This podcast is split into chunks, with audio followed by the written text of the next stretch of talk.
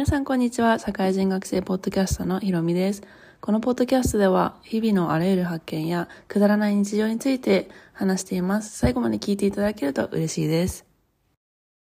皆さんとってもお久しぶりです。あのですね、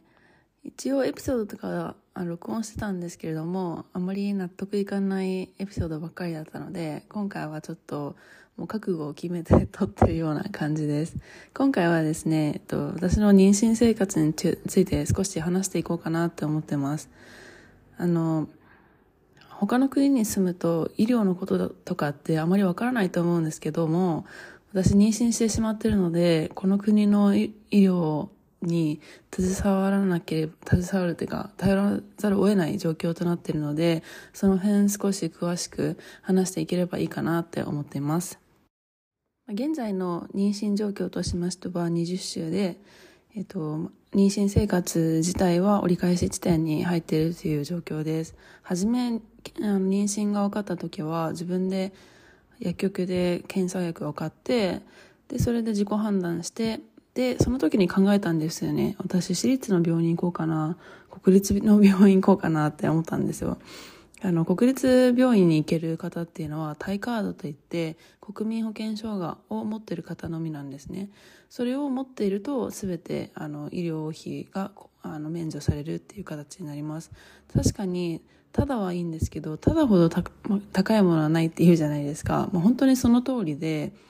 ここの国の、まあ、医療っていうのは本当にあのいろんなステップを踏まないといけないので少し面倒くさくなっています私の場合は現在私立の病院に通ってはいるんですけれども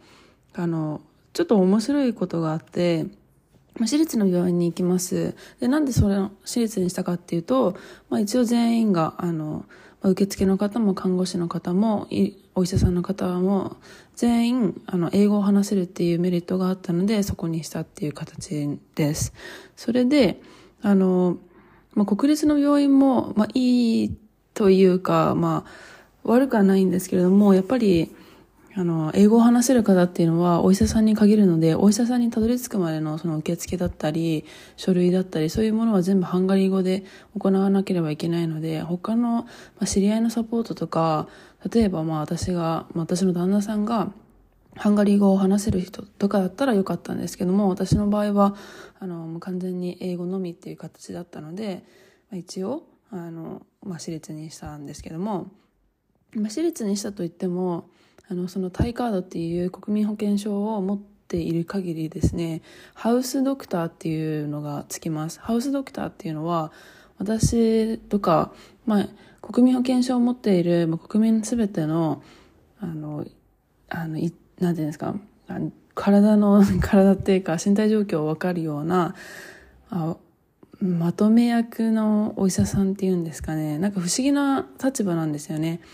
あの、別にお医者さん、その病院にいるお医者さんっていうわけではなくて、まず国民保険証をもらったら、ハウスドクターっていうのを自分で探さなければいけないんですけども、私の場合は、まあ、あの、会社にたまたま、あの、備え付けの、あの、病院じゃないですけど、クリニックがあって、そこの院長の方が、私のハウスドクターになってます。ハウスドクターっていうのは、あの、例えばですけど、普通まあ妊娠じゃないとして、例えば怪我をしたという、あの、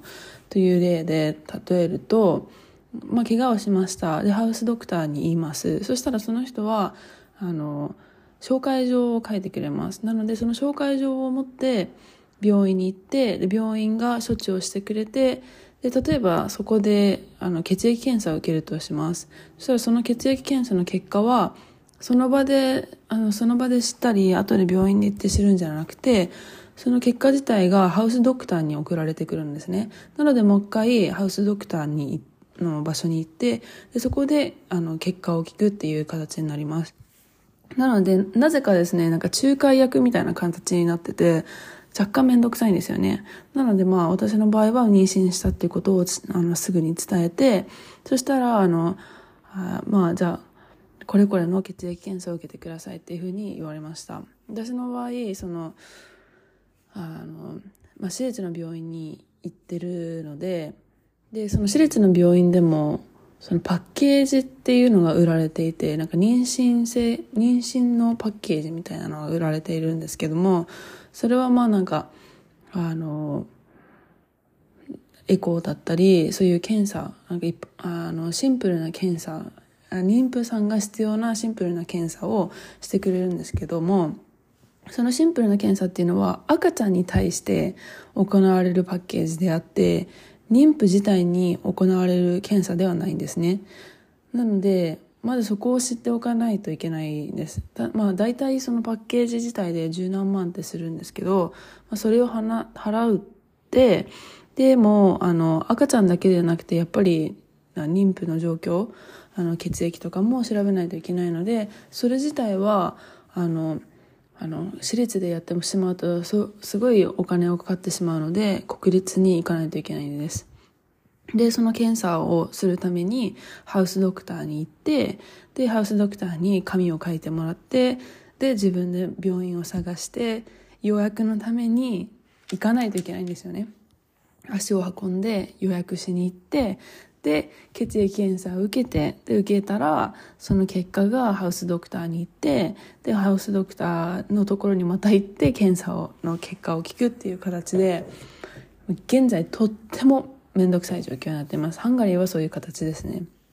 でそのなのでまあ私立と国立を掛け持ってるのとまたその国立での検査のあの結果などを知らないといけないために、まあ、ハウスドクターにもまあ一応行ってるって形です、まあ、たまたまそのハウスドクターっていうのがオフィスについてるのでオフィスでさえあの行く機会があればその時に同時にあの行く際に、まあ、会えるんですけれどもでその他にですね妊娠してしまうと 妊娠してしまうとっていうなんか言い方本当に良くないんですけど妊娠するとあのハウスあディストリクトナースっていう人もついてきます。その人は何かっていうと、まあ、あの、ハンガリーのまあブダペスト自体はなんか地区ごとに分かれていて、なんか1区、2区、3区っていうふうに分かれてるんですけども、その区ごとに、あの、まあ、看護師さんがいます。で、その看護師さんが、母子手帳をくれるんですね。で、その母子手帳に、この今まで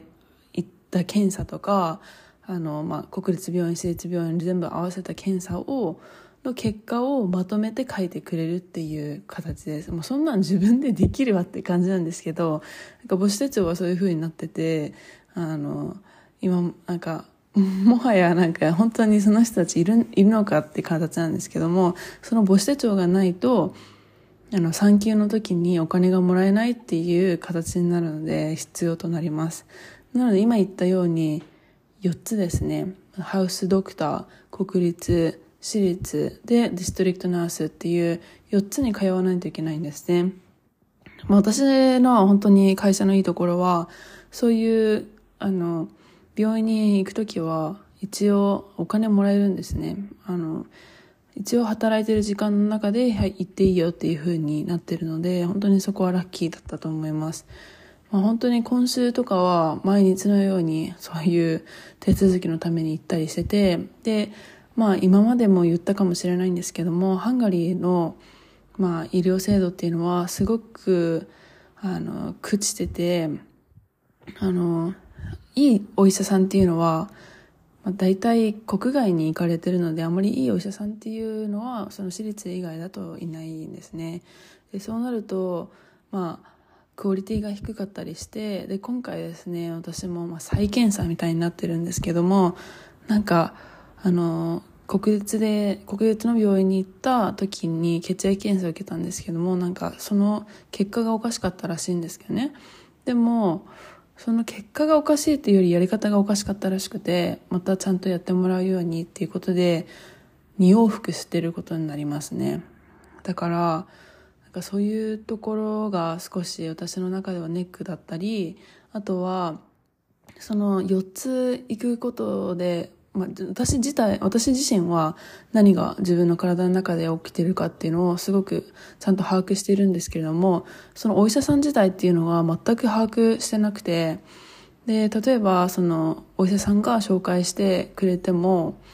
なんかそのお医者さん、行ったお医者さん先で、あの、じゃあ僕は何をすればいいのっていう形なんですよね。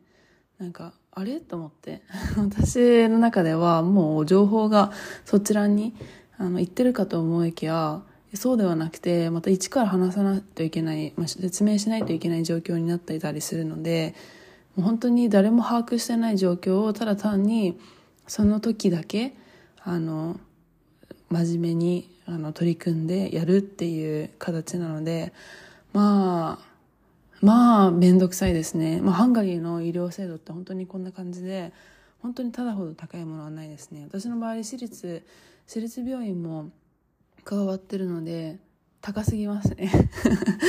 だから、まあ、なんか大体、あの、ヨーロッパって大体そういう形らしいんですよね。いろんなところになんかいろんな、あの、なんか、まあ、ハウスドクターとかいろいろあって、結構め、めんどくさかったりするんで、まあ、日本みたいにただ病院に行って、自分の指定した病院で、あの、妊娠するからずっとそこに行き続けるっていうことは、まずないですね。一箇所で完結することってまずないので、あの、まあ、結構大変ですね。まあそんな感じの妊娠生活を送っています。いやー、どうですか？どうでしたか？なんかハンガリーに、本当、本当にハンガリーって素敵な国なんですよね。綺麗な建築だったり、あとまあ、あの、いろんなアートの文化だったり、オペラとかバレエとか、そういう部分ではすごく有名で、キラキラしてるように見えたりするんですけども、ほ、ちゃんと住んでみると、そういう医療の部分では、私的にはちょっと、あの、妊婦でたまたま私は体力ある方だと思うんですけど、まあ、つわりがね、一生続くような方もいらっしゃると思うし、そういう風な中で、まあ、こういうことを乗り越えるのって本当に大変だなって思うので、もし、もしなんか、そういう、やっぱり、あの、病院にかかることになるっていうことは、ちゃんと、あの、あの、移住する前に計画を立てた方がいいと思います。あすいません。ちょっと変な音しちゃいましたけど、まあそんな感じでハンガリーの医療制度について説明してみました。ではまた次、あの、近々お会いしましょう。じゃあね